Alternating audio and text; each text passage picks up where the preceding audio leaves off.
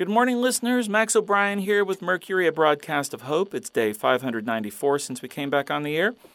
Most of you probably know that I experienced an episode of migraine caused temporary blindness recently. Well, I've already talked about the experience a bit, and I don't need to rehash it all. Suffice it to say that it was one of the most frightening hours of my life, and there's a lot I don't take for granted now. I just wanted to mention it one more time with you all because it really has changed my life a little. I don't imagine that most of you have had or will have to go through anything like that, and that's a good thing. I hope none of you ever have to go through anything like that. It was terrible.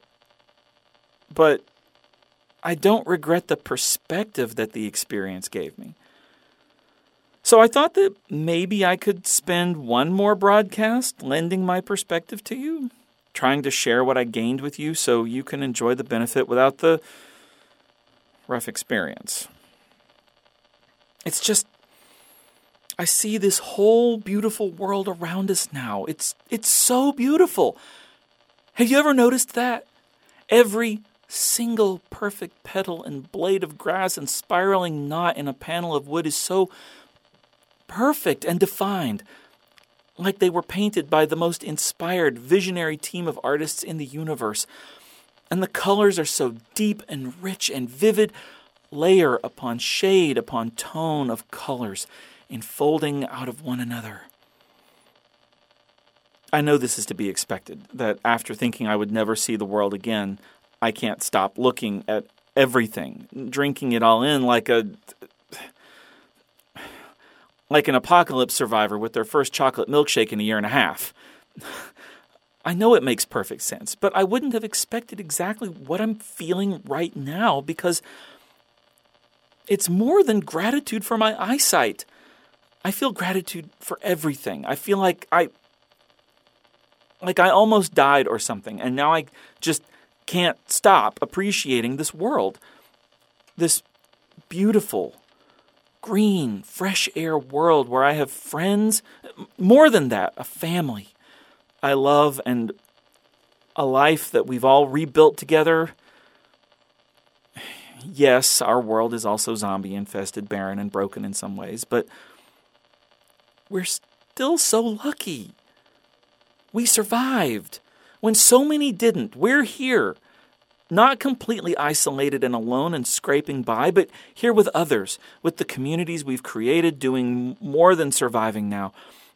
We're regaining our humanity and starting to almost thrive. Yes, I'm going to say it, and I'm proud of realizing it because there's no going back. Cure or no cure, someday in the future, we're here now. We're complex human beings with sophisticated, intricate bodies. We're intelligent and brave and innovative and adaptable. We are, in some ways, no different than our ancient ancestors living off of the land and creating cultures and traditions for the first time, starting from scratch. No outside validation or reassurances that we're doing the right thing, no long established civilization to look to for guidance we're just making it up as we go, like they did. And don't you think there must have been so many moments of questioning their own actions, wondering, what is this life? What am I supposed to be making of it? How do I care for my family, make an impact, leave a legacy? Do I want to change the world?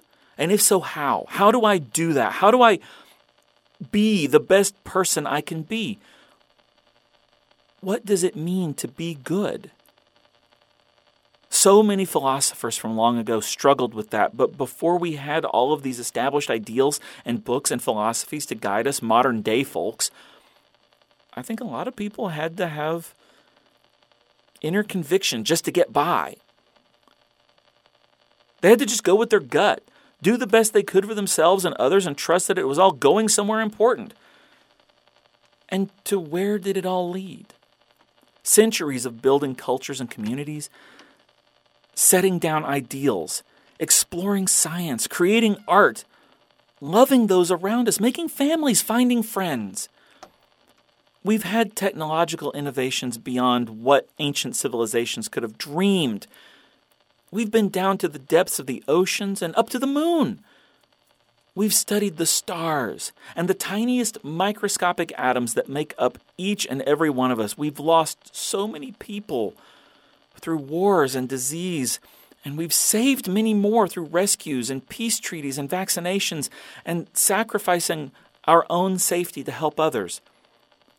We, as a planet, have raised millions and millions of heroes and every single one of them has had a life filled with more beautiful moments than even they will be able to remember.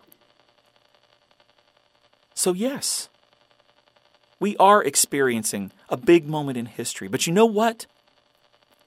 Life is unconquerable.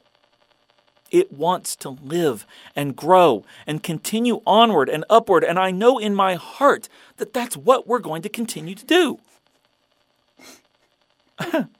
Agnes, um, how, how long have you been standing there? I, I, didn't notice you come in. I was so wrapped up in what I was saying. Uh, I see you back there too, Dr. Clark. Why don't, you, why don't you both come in? Sorry. I know you wanted to talk to the listeners today, but I couldn't help it. Part of me is still a little worried about you. That was really scary for us. So for you, it must have been. And then when I started listening to what you were saying just now, I couldn't stop. No, it's okay. It wasn't that I particularly wanted it to be just me on the air today. I just wanted to share the experiencing of realizing how incredibly lucky we all are to be here. It really helps to hear you say that, Max. I think I know that deep down, but it can be easy to get caught up in the day to day frustrations of dealing with everything and of spending too much time thinking of what we've lost. The truth is, life is always changing, and we can always lose things and people, or our jobs or money back when we had them, or anything. We can lose things with or without zombies, but you're right. We're so lucky to be here and to have each other and to still have this lovely world that we get to rebuild together. And you know what else? We're alive. A lot of people died. A lot of people are undead now. And we're neither of those things. We get to be alive. We have cells that are working for us instead of against us, doing their best to make our bodies succeed. Our brains are fully conscious and can think and contribute to the world, interact with each other, and enjoy life. We do. So, on that note, maybe we should sign off and let everyone go enjoy life? That sounds like a good idea. Okay, then. For Agnes Drew and Dr. Clark, this is Max O'Brien with Mercury, a broadcast of hope. Take care of each other.